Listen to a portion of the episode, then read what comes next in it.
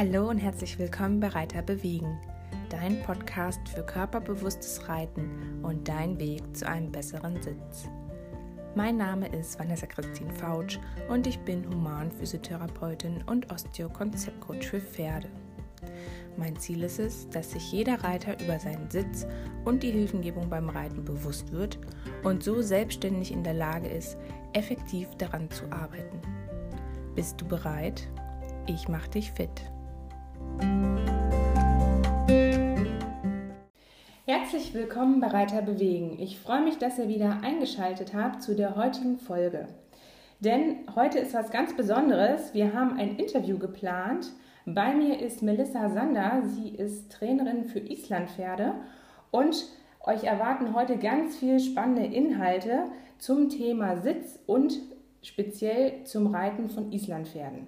Melissa, möchtest du dich einmal vorstellen, dass die Hörer wissen, so wer du bist, was du machst und ja, einfach so ein paar Hintergrundinformationen haben? Ja, hallo, ich bin Melissa. Ich komme ursprünglich aus Bayern, reite schon immer Islandpferde und bin jetzt seit drei Jahren selbstständig hier in Niedersachsen und habe mich hauptsächlich auf Unterricht spezialisiert biete aber auch Birt an, habe eine eigene kleine Zucht und Verkaufspferde und bald können wir auch Pensionspferde bei uns aufnehmen. Also sehr breit aufgestellt, eine echte Fachfrau würde ich sagen. Warum hast du dich vielleicht für Islandpferde entschieden, dass du da mal so ein bisschen drüber sprichst? Was macht die Rasse besonders und was ist vielleicht auch, was macht deine Arbeit vielleicht mit ihnen besonders? Also, ich habe eigentlich ganz zufällig angefangen, auf Islandpferden zu reiten, weil die näherste Reitschule bei uns zu Hause war einfach eine Islandpferdereitschule.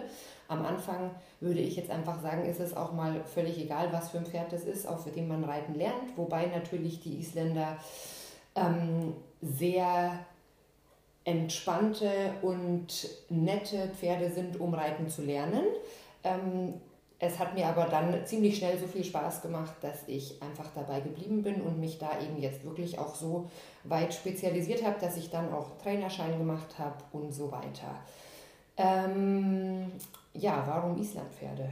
Ähm, also die Rasse an sich finde ich schon was Besonderes. Ähm, natürlich nicht nur die Gänge, wobei das schon auch eine, ein wichtiger Punkt ist, wenn man Islandpferde reitet, wer schon mal einen richtig flotten, lockeren Tölter geritten hat oder so einen richtig schnellen Rennpasser, das macht schon einfach Spaß. Ähm, aber auch einfach die Art, wie die Islandpferde sind, die Energie und die Kraft, die sie haben, das schon auch das Temperament und der Charakter, die Leistungsbereitschaft, einfach so dieses ganze Gesamtpaket, trotzdem eben auch Kinderpferde, die sich völlig entspannt auch von ja, der ganzen Familie reiten lassen, finde ich schon was ganz Besonderes. Und zusätzlich auch ist es für mich eine, ähm, ein wichtiger Aspekt, dass man einfach sagen kann, die Islandpferde stehen meistens doch ziemlich artgerecht. Und das ist schon was, was mir ganz wichtig ist. Genau. Auf jeden Fall. Ich musste gerade ein bisschen schmunzeln, weil warum Islandpferde, wie ist man zum Islandpferd gekommen? Bei mir war das tatsächlich damals auch Zufall. Ähm, ich wurde einfach gefragt, ob ich nicht mal das Pferd reiten möchte und zufällig war es ein Islandpferd. Daraus ist dann später eine Reitbeteiligung entstanden. Und dann gab es noch einen Zufall, denn ich wurde gefragt, sag mal, willst du nicht auch mit einem Fohlen haben? Wir wollen nächstes Jahr decken lassen. Und zack, hatte ich dann mein erstes Islandpferd. Den Fengari, den kennt ihr ja schon. Und ja, ich finde auch, dass die, die Verschiedenheit oder die, die Variation, sei das jetzt vom Interieur, vom Exterieur, in der Vielfalt der Farben und auch von den verschiedenen Charakterzügen, die Gänge. Also ich finde, Isländer sind einfach unheimlich vielfältig und ähm, ja, wenn man lang genug sucht, manchmal ist es nicht so einfach, das passende Pferd zu finden, aber wenn man lang genug sucht, dann glaube ich, wenn man sich der Rasse öffnet und auch den Pferden öffnet, dann findet man auf jeden Fall sein Islandpferd fürs Leben. Melissa, du gibst ja Kurse und machst Unterricht und was ist vielleicht in deinen Augen, was sind die Vorteile, wenn man regelmäßig Reitstunden nimmt? Was würdest du jetzt als Trainerin sagen? Gibt es da so eine gewisse Taktung, dass man sagt, einmal im Monat oder alle zwei Monate, einmal in der Woche, dreimal die Woche? Was sind da so deine Erfahrungen zum Thema Unterricht? Wie oft und ja, muss ich irgendwas beachten? Also das muss ich sagen, ist ganz individuell. Ich finde, es kommt ganz auf den Reiter, aufs Pferd, auf die Kombination und auf den Stand, wo sich Reiter und oder Pferd befinden. Ich finde gerade zum Anfang, wenn Kinder und noch viel mehr, wenn Erwachsene anfangen zu reiten, ist es immer sinnvoll, das Ganze lieber ein bisschen enger zu takten. Ich habe die Erfahrung gemacht, je größer die Pausen sind zwischen den einzelnen Reitstunden, ist es eigentlich schwerer wieder anzuknüpfen, als wenn man eben zum Anfang vielleicht sogar sagt, zweimal wöchentlich oder auch dreimal. Das ist dann doch was, was den meisten dann fast zu viel ist, aber ähm, zweimal die Woche finde ich zum Anfang zumindest die ersten 10, 20 Reitstunden ganz gut. Dann ist sicherlich so eine Kontinuität von einmal die Woche sinnvoll. Wenn man irgendwann soweit ist, hat sein eigenes Pferd, will mit dem weiterkommen, was erreichen, ähm, dann kommt es ganz darauf an. Es gibt natürlich, wenn man das Glück hat, so ein Pferd gefunden zu haben, das super einfach ist, schon einfach sehr viel von selbst anbietet, muss man vielleicht eben, dann reicht es nur regelmäßig alle, wie auch immer, zwei Monate mal drauf gucken zu lassen, Unterricht zu nehmen. Ähm, ich komme doch viel rum, habe sehr viel unterschiedliche Reitschüler mit unterschiedlichen Pferden. Ich habe sehr gute Reiter mit sehr talentierten Pferden. Ich habe sehr ähm, noch unroutinierte Reiter. Ich habe ängstliche Reiter. Und dann muss man wirklich ganz individuell bestimmen, ob es ähm, nicht sinnvoller ist, das Ganze häufiger zu machen. Ähm, ich selbst nehme auch Unterricht ähm, habe jetzt tatsächlich angefangen, das Ganze wieder so ein bisschen regelmäßiger zu machen. Und man muss auch einfach sagen, auch ich lerne immer wieder was dazu. Man lernt nie aus, man muss sich immer mal wieder auf die Finger gucken lassen. Und ich denke, man kann sagen, je größer die Probleme oder je weniger man noch kann, desto mehr macht es Sinn, das Ganze ein bisschen enger gestrickt zu machen.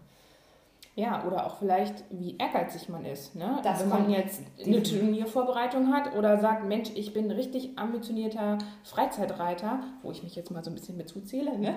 dann will man natürlich weiterkommen. Und ich nehme auch gerade aktuell einmal die Woche Unterricht und bin super zufrieden. Und ich habe mich sogar schon so ein bisschen angemeldet und habe schon mal vorgetastet, ob ich nicht auch zweimal kann, weil ich es einfach gerade so toll finde und weil ich einfach sehe, wie schön von Unterrichtsstunde zu Unterrichtsstunde die Ergebnisse sind, wie sich das Pferd weiterentwickelt, wie, uns, wie wir uns zusammen als Team weiterentwickeln. Und ich finde, das ist jeden Cent wert und jede Minute wert. Und ich finde das gerade mega toll. Einmal die Woche bin ich ein super Fan von. Ich hatte tatsächlich vor einigen Monaten, also vor einigen Monaten, letztes Jahr, vor zwölf Monaten, äh, hatte ich nur alle zwei Wochen Unterricht. Da war damals noch eine andere Trainerin da. Und das war mir ein bisschen zu wenig. Und ich bin sehr froh, dass ich diesen Schritt gemacht habe, jetzt einmal wöchentlich zu gehen. Aber wie gesagt, wie Melissa auch schon gesagt hat, das ist hoch individuell. Da muss das jeder für sich selber herausfinden, vielleicht auch mit dem Trainer zusammen. Ein guter Trainer, denke ich, kann das gut einschätzen von der Taktung und natürlich auch, wie lang so eine Unterrichtsstunde ist. Wie lange machst du Unterricht? Mm, also ich lasse, wenn die Reiter ihre Pferde so im Griff haben, dass sie selbst reiten können, mache ich meine Einzelstunden 30 Minuten, wobei die Pferde vorher im Schritt warm geritten sind. Also wir können direkt starten und ich habe die Erfahrung gemacht, dass 30 Minuten dann auch oft sowohl für die Pferde als auch die Konzentration der Reiter reicht. Ähm, ich denke, wenn man Gruppenunterricht anbietet, wenn das Ganze eher in einer nicht ganz so individuellen Reitstunde stattfindet, kann man sicher auch eine längere Zeit machen. Dann sind ja doch 45 Minuten üblich, wenn man jetzt mal an so eine Reitschule denkt. Da ist das definitiv auch sinnvoll, weil man viel weniger intensiv arbeiten kann. Und je nachdem hat man vier Reiter, hat man fünf Reiter, hat man dann ja auch wirklich nur immer einen gewissen Anteil dieser Stunde für jeden einzelnen Reiter und dann muss man natürlich die Zeit schon etwas länger machen, damit man genug davon hat. Aber bei Einzelstunden habe ich die Erfahrung gemacht, dass 30 Minuten meist ganz gut ausreichen. Aufgrund der aktuellen Corona-Lage ist es ja so, dass der Gruppenunterricht vorerst gestrichen ist. Wir wissen auch nicht, wann der wieder losgeht. Wie ist das denn generell bei dir? Gibst du auch Gruppenunterricht oder machst du nur Einzelunterricht? Also ich selbst für mich gebe nur Einzelstunden, weil ich es viel, viel sinnvoller finde ähm, und man einfach viel besser auf Pferd-Reiter-Paar eingehen kann. Ähm, ich, momentan bin ich noch zweimal wöchentlich in einer Reitschule und helfe damit ähm, und bin tatsächlich heilfroh, dass wir gerade Corona haben und nur Einzelstunden stattfinden, weil alle Reitschüler, die ich habe, und Gott sei Dank sind sehr viele trotzdem dabei geblieben und sind jetzt von den Gruppenstunden auf Einzelstunden umgestiegen. Und man merkt, dass es jetzt alleine in diesen paar Monaten die Reiter alle einen viel, viel größeren Sprung gemacht haben. Und von dem her würde ich immer lieber Einzelstunden geben, wobei ich finde, es gibt auch Situationen, wo Gruppenstunden Sinn machen. Und zwar, wenn man so von den ersten groben Reiterhilfen einen Plan hat, wenn man, ich sage jetzt mal, von der Longe weg ist, sein Pferd alleine gut steuern, bremsen, lenken kann, dann finde ich, macht es durchaus auch Sinn zu sagen, man macht mal eine Weile wirklich Gruppenunterricht, weil man braucht Routine. Man muss Kilometer reiten und dann ist es oft auch gar nicht unbedingt wichtig oder sogar eher nicht so förderlich, wenn man ständig jemanden hat, der einem wieder Input gibt, sondern man muss erstmal selbst auch ein bisschen Feeling lernen. Da finde ich, macht es Sinn, wenn es dann so ein bisschen ans detailliertere Reiten kommt, an die richtige Hilfengebung, ist es im Einzelunterricht sinnvoller. Ähm, man kann auch das hier sowas, irgendwelche Spaßreitstunden, Quadrille, macht immer auch fortgeschrittenen Reitern Spaß, definitiv. Aber wenn man wirklich reiterlich weiterkommen will, finde ich sinnvoller, Einzelstunden zu nehmen. Ja, ich hatte tatsächlich damals auch das Glück, dass ich schon, also ich habe damals ganz am Anfang auch mit Gruppenunterricht angefangen natürlich, wie das so ist. Und dann durfte ich aber relativ früh bei meiner ersten Reitbeteiligung auch in den Genuss von Einzelstunden kommen und wurde dann einmal die Woche hatte ich Einzelunterricht und zweimal die Woche Gruppenunterricht, also insgesamt dreimal die Woche Reitunterricht und das war mega. Das war richtig gut. Da war ich irgendwie 10, 11 oder so und äh, war dann nämlich auch an der Reitschule, wo ich mein, mein Pflegepferd hatte ähm, und konnte da in der Gruppe reiten und konnte mich auch natürlich mit den anderen Reitschülern austauschen und man war so eine kleine Gang, das war eigentlich ganz cool. Und dann hatte ich mein, meine Reitbeteiligung, die stand auch im Offenstall am gleichen Ort. Und da habe ich dann immer ganz hochwertigen Einzelunterricht bekommen. Und das war wirklich eine mega Erfahrung. Und dann fand ich es ganz komisch, dass die anderen Kinder alle um mich rum, dass die nie Einzelunterricht hatten. Das habe ich immer gar nicht verstanden, weil das war das Allerbeste, was es damals gab. Und heute nehme ich natürlich auch Einzelunterricht, weil ich auch finde, da ist einfach so viel Input und ähm, ja, es ist total individuell gestalten, zu gestalten. Machen wir mal weiter. Was ist denn dir besonders wichtig in deiner Arbeit? Was sollen denn die Schüler lernen? Also das kommt natürlich auch wieder so ein bisschen auf den Stand des Reiters an. Erstmal ist natürlich immer ein unabhängiger Sitz wichtig. Immer. Ähm, natürlich. Genau, ähm, also dass der einfach funktional ist, dass der Zügel unabhängig ist, dass der weitestgehend auch korrekt ist, wobei ich es immer wichtiger finde, dass er funktional ist, dann ist er so weit korrekt, wie es nötig ist. Ich finde es oft nicht gut, den Reiter zu versuchen, in eine Form zu pressen, weil dann wird das oft eher schlimmer. Ähm, aber das ist mal so erstmal für mich das Allerwichtigste. Und dann, wenn ich jetzt mit fortgeschrittenen Reitern mit ihren eigenen Pferden arbeite, ist meine höchste Priorität tatsächlich die Leichtrittigkeit. Ich finde, es gibt nichts Schlimmeres, als wenn die Pferde mit 100 Kilo auf dem Zügel hängen. Auf jeden Fall. Also das ist wirklich, ich glaube, das ist so auch ein bisschen mein Steckenpferd, was ich versuche allen Reitern mitzuteilen, dass sich das Pferd selbst tragen muss und wir nicht den Kopf tragen. Und es ist mir ganz, ganz wichtig, dass die Pferde gut auf den Schenkel reagieren, dass man die Pferde wirklich über den Sitz reiten kann und die Pferde leicht in der Hand sind.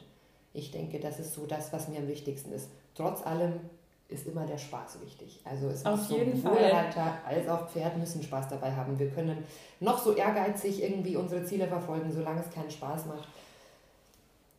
Das finde ich.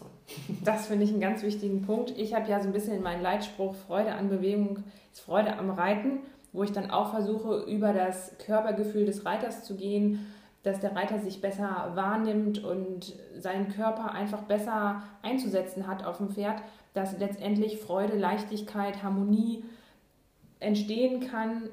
Und meistens ist es ja so, dass das Problem nun mal im Sattel sitzt und nicht unterm Sattel läuft. Und deswegen Spaß, Freude ist ein ganz wichtiger Punkt. Und was natürlich auch mega Freude bereitet und was wirklich ein tolles Erlebnis ist, das ist der Tölt.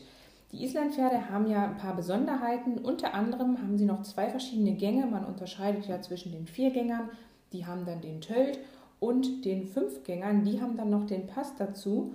Und vielleicht für alle, die jetzt nicht wissen, was Tölt genau ist, magst du vielleicht einmal kurz beschreiben, wie sich das anfühlt, wie man das definiert? Also der Tölt ist eine Gangart, die genauso wie der Schritt ein Viertakt ist. Und man kann es vielleicht so, sich so ein bisschen vorstellen, dass es im Prinzip von der Fußfolge das gleiche ist wie der Schritt, nur schneller, ähm, raumgreifender und höher frequentierter.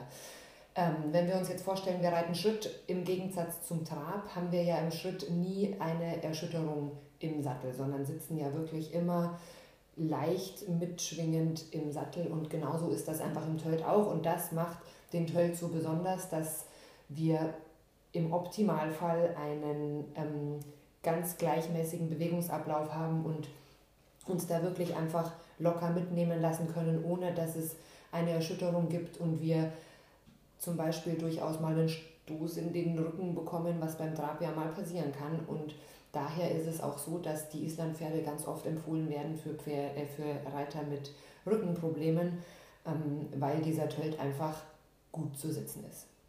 Und ist der bequem? Also es hört sich sehr bequem an. Ja, also im Optimalfall ist der Tölt natürlich bequem.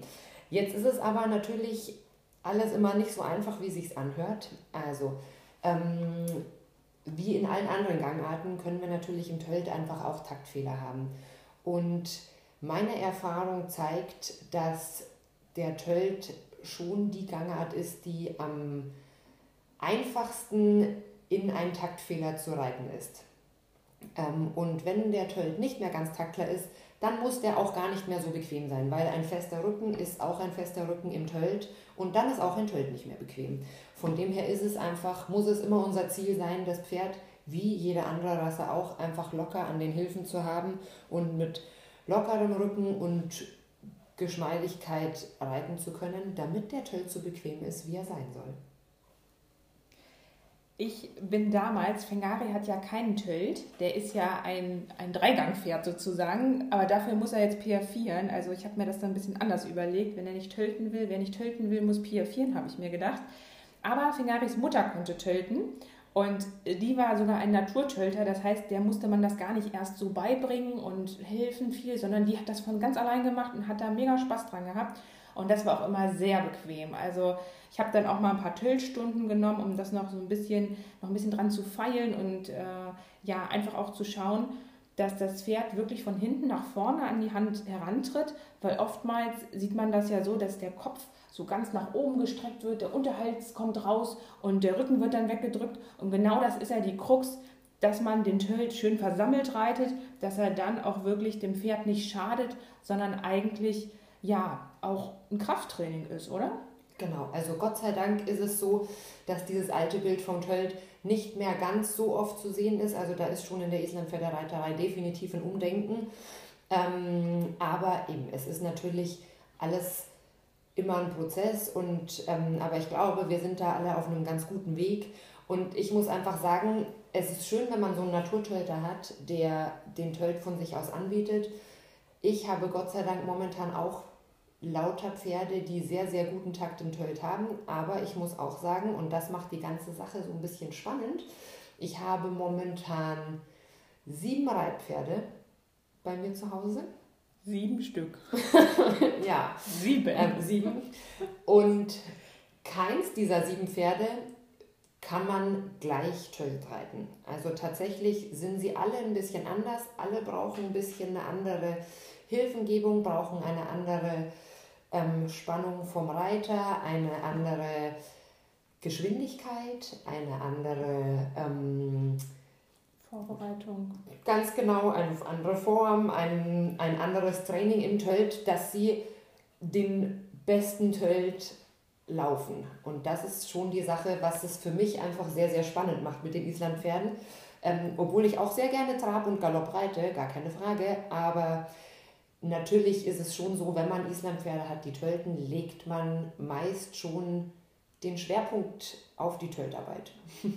Damals wurde mir immer der Tipp mitgegeben, dass ich auf Asphalt tölte, weil ich dann den Takt höre. Und dann ging das immer ticke, tacke, ticke, tacke, ticke, tacke, ticke, tacke. Und dann konnte ich immer hören, klappt es oder klappt es nicht? Und dann hat man irgendwann gemerkt, wenn sie müde wurde, oh, das ist jetzt ein bisschen langsamer und zack, war ein Fehler drin. Dann wusste ich, okay, wir haben es übertrieben. Aber das war damals immer eine, eine, gute Hilfe. Kennst du da noch so ein paar Tipps vielleicht für die Islandpferde-Hörer jetzt? Also, ich glaube, dass es wichtig ist, das Pferd im Tölt über den Sitz zu reiten. Man sieht leider viel zu viele Leute, die versuchen, ihre Pferde über den Zügel in den Tölt zu, sehen, zu ziehen und das geht meistens nicht gut und das kann kein guter, taktklarer Tölt werden. Es gibt auch ein paar ganz nette, die trotzdem gut, takt, gut wahrscheinlich nicht, aber zumindest taktklar tölten. Ähm, aber ich finde, dass um guten Tölt zu reiten, ist es wichtig, dass das Pferd eine gute Grundausbildung hat, dass das Pferd das Zusammenspiel der Hilfen verstanden hat, dass man, dass es was anfangen kann mit einer Parade, dass es was anfangen kann mit einem treibenden Schenkel, dass man dann das Pferd wirklich in den Tölt reiten kann. Und dann ähm, ist es so, dass wir einfach diesen Balanceakt finden müssen zwischen zu locker, das haben wir leider ganz oft, dass die Pferde dann vielleicht auch gerne lieber traben oder aber zu viel Spannung auf der anderen Seite, dass das Pferd eher in den passigen Tölt ähm, rutscht. Und da ist es einfach immer wieder das Spiel mit der Balance, dass wir genau dieses, dieses Mittelmaß dazwischen finden, um eben diesen schönen lockeren taktklaren Tölt zu haben. Also ganz schön kompliziert. Also drei Gänge sind ja schon kompliziert, aber wenn man da noch den vierten hat und manche haben ja dann sogar noch den fünften Gang und dann muss man ja aufpassen, dass man dann den Gang, den man haben will, auch bekommt. Also wenn man jetzt Trapp im Kopf hat und dann aber Tölt kommt oder irgendwas gewursteltes, wo man gar nicht so genau weiß, was es denn jetzt gerade ist, dann könnt ihr euch vorstellen, dass es ganz schön schwierig ist, die Pferde wirklich ja, gut und sauber vom Takt her zu reiten. Also das ist schon eine ganz schöne Herausforderung. Und genau das machst du ja. Du bildest Jungpferde aus. Du nimmst ja auch Pferde in Beritt, hast gerade aktuell sieben Pferde, die du bewegen darfst. Und äh, meine Frage jetzt nochmal zum Thema Sitz. Sitzt du auf einem Jungpferd anders als auf einem ausgebildeten Pferd? Gibt es da Unterschiede, wenn wir zum Beispiel mal das Leichttraben nehmen, was man ganz gern am Anfang macht, oder dass du irgendwie äh, von deiner Körperspannung anders agierst, wenn du ein jüngeres Pferd hast, was vielleicht das Körpergewicht oder das Reitergewicht auch noch gar nicht so kennt? Ähm, also ich würde schon sagen, dass man anders sitzt auf einem Jungpferd. Ähm, Vorbereitung ist da sicher das A und O. Das Pferd darf natürlich nicht gestresst sein vom Reiter, weil dann haben wir wieder einen festen Rücken, den können wir auch nicht sitzen und auf einem Jungpferd noch schlechter sitzen. Wobei wir mal davon ausgehen, wir haben ein ganz, ein ganz gut vorbereitetes, vorbereitetes, lockeres, positives Pferd, was wir zum Anreiten haben. Ähm, dann ist es trotzdem so, dass ähm, ich mich im Sattel versuche ein bisschen leichter zu machen. Ich kann natürlich nicht verlangen, dass mich so ein untrainiertes Pferd in einem Vollsitz tragen kann und mich da ausbalancieren kann. Das heißt, ich komme tatsächlich, wenn das Pferd genug Balance hat, schnell zum Leichtraben. Wenn wir, wie du gerade schon beschrieben hast, so dieses, diese Pferde haben, die gerne mal so ein bisschen irgendeinen Gangsalat laufen, dann kann man auch einfach mal etwas im Entlastungssitz bleiben, um dem Pferd da so ein bisschen den Rücken freizugeben. Allerdings darf man auch immer nicht vergessen, es gibt sehr, sehr viele sehr brave Jungpferde. Es gibt aber durchaus auch, und das ist wahrscheinlich auch bei allen anderen Rassen so, Jungpferde, die nicht immer 100% das machen, was man als Reiter gerade möchte. Und von dem her denke ich, ist es auch so, dass man ganz arg aufpassen muss, wie man seine eigene Körperspannung unter Kontrolle hat. Weil ich glaube schon, dass eine gewisse Körperspannung auf einem Jungpferd wichtig ist, weil das macht nicht jeden Schritt wie den anderen und macht doch vielleicht auch mal einen Satz zur Seite, den man im besten Fall gut mitnehmen kann und nicht dem Pferd dann hinter die Bewegung in den Sattel kippt. Ähm, aber auf der anderen Seite darf es natürlich auch nicht so sein, dass man anfängt, sich zu verspannen, weil man immer Angst hat, dass vielleicht irgendwas passieren könnte. Also da müssen wir so ein bisschen das Mittelmaß finden. Aber allgemein muss man natürlich gucken, dass man als Reiter dem Pferd einfach Lockerheit und Sicherheit vermittelt, damit es einfach positiv lernen kann. Und ähm, dann muss ich sagen, habe ich bisher immer ganz positive Erfahrungen und ganz positive ähm, Reaktionen von den Jungpferden gehabt. Ja, das Stichwort könnte jetzt hier zum Beispiel Flexibilität sein, also dass man seinen Sitz immer wieder variiert, mhm. anpassen kann, direkt reagieren kann. Das junge Pferd ist ja meistens noch nicht so in seinem Gleichgewicht und schwankt vielleicht mal oder sortiert die Beine noch nicht so, wie es soll, egal jetzt in welcher Gangart. Und da ist natürlich wichtig, dass man von den Bauchmuskeln, dass man so ein bisschen mit Bauchmuskelspannung reitet, dass man ein gutes Stabilisationskorsett sozusagen hat, aber auch gerade mit dem Schenkel mit der Hand schön weich ist und immer wieder schnell, aber sanft agieren kann. Und ganz wichtig, denke ich, dass man das Becken, dass man da eine gute Kontrolle hat, dass man zum Beispiel, um so ein bisschen zu entlasten, das Becken nach vorne kippt. Da hatten wir schon mal das Thema mit der Wasserschale. Wenn du dir vorstellst, du hast so eine Wasserschale, die kannst du nach vorne auskippen über den Widerriss und nach hinten über die Gruppe. Und wenn du das Becken ganz doll nach hinten aufrichtest, dann hast du relativ viel Spannung, weil sich deine Bauchmuskeln anspannen. Und dann geht es eher so ein bisschen Richtung Versammlung, Stabilität, bisschen Sicherheit vermitteln. Und wenn du so ein bisschen mit deinem Körperschwerpunkt nach vorne kommst, das Becken also ein bisschen nach vorne kippst, dann bohren sich deine Sitzbeinhöcker hinten nicht so in den Sattel rein und der Rücken wird schön entlastet und kommt nach oben. Und wenn man da jetzt variiert, mal ein bisschen mit dem Becken spielt und guckt, was passt gerade, wie kann ich das Pferd bestmöglich unterstützen, dann glaube ich, tut das jedem Jungpferd gut und ähm, ja, lernt es einfach eine positive Erfahrung. Ja, wo finden dich denn vielleicht die Leute, wenn jetzt die Hörer sagen, Mensch, das klingt super interessant, vielleicht möchte ich da mal nach einem Pferd für mich schauen oder ich habe ein Pferd, das sollte mal im Beritt. Wo finden dich die Leute? Wo bist du überall unterwegs? Wie kann man dich kontaktieren? Ja, also wir haben einen Resthof gebaut, den wir gerade umbauen zu unserem eigenen Ponyhof. Ähm, dort gibt es auch jetzt ganz neu eine Homepage dazu, die heißt www.hesterhold.de. Die kommt bestimmt einmal irgendwo als Link hin, damit ihr da Genau, das verlinke ich auf jeden Fall in die Podcast-Beschreibung. Auf genau. jeden Fall. Und genauso bin ich bei Facebook und bei Instagram. Ähm, und wenn wir persönlich mal irgendwie was machen wollen, dann könnt ihr euch gerne bei mir melden. Ich bin ähm, so im Raum Neustadt am Rübenberge, Nienburg, das ist so meine Gegend, wo ich rumfahre. Wobei ich immer gucken muss, momentan ist so mit mobilen Unterricht fast schon ein bisschen ähm, mein, äh, meine Kapazitäten ausgeschöpft, aber ich habe durchaus immer noch Möglichkeiten, dass ihr mit eurem Pferd auch zu mir kommt. Und ich habe immer mal wieder verschiedene Verkaufspferde da, wo ihr euch gerne mal bei mir informieren könnt, wenn ihr da auf der Suche seid nach was. Ist der große braune Fuchs noch da? Der große braune Fuchs, der große braune, der ist noch da. Aber das ich, ist ein schönes Pferd, das müsst ihr euch mal angucken. genau, ich habe dieses Wochenende aber einen Lehrgang gegeben, habe ganz, ganz viele Anfragen jetzt übers Wochenende bekommen, die ich jetzt heute Abend beantworten muss. Und dann gucken wir mal, wie lang er da noch zu haben ist. Der große Fuchs. Der große. ja, vielleicht ganz zum Abschied, äh, zum Abschluss, ein schöner Unterrichtsmoment. Hast du irgendwas, wo du dich erinnerst, was ein tolles Erlebnis war, entweder als du Reitschülerin warst und Unterricht hattest oder als Reitlehrerin im Zusammenhang mit deinen Schülern? Gibt es da irgendwas, wo du, ja, so einen Wendepunkt oder so einen Glücksmoment, irgendwas, wo du jetzt vielleicht spontan so eine Antwort drauf hast? Also ich, mir würde jetzt tatsächlich nicht ein Moment einfallen, aber ich habe ganz oft, ich bin ein sehr positiver Mensch. Ich glaube, dass ich den Leuten immer ähm, sehr viel positives Feedback gebe, wenn irgendwas gut klappt. Und ich freue mich immer wahnsinnig, wenn einfach bei egal welchem Reiter so ein Klick in der Reitstunde kommt, wo der denkt, ach so soll das sein.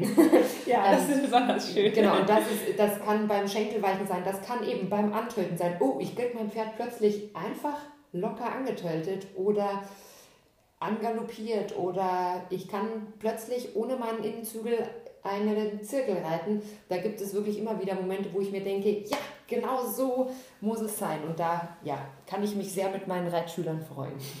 Also die Aha-Momente. Genau. ja, vielen Dank für das liebe Interview, für das coole Gespräch. Den Link packe ich auf jeden Fall in die Podcast-Beschreibung. Dann könnt ihr mal schauen auf der neuen Homepage. Die ist jetzt wirklich brandneu. Schaut da mal vorbei. Und ansonsten via Instagram oder Facebook könnt ihr auch einfach Melissa Sander eingeben und dann findet ihr was.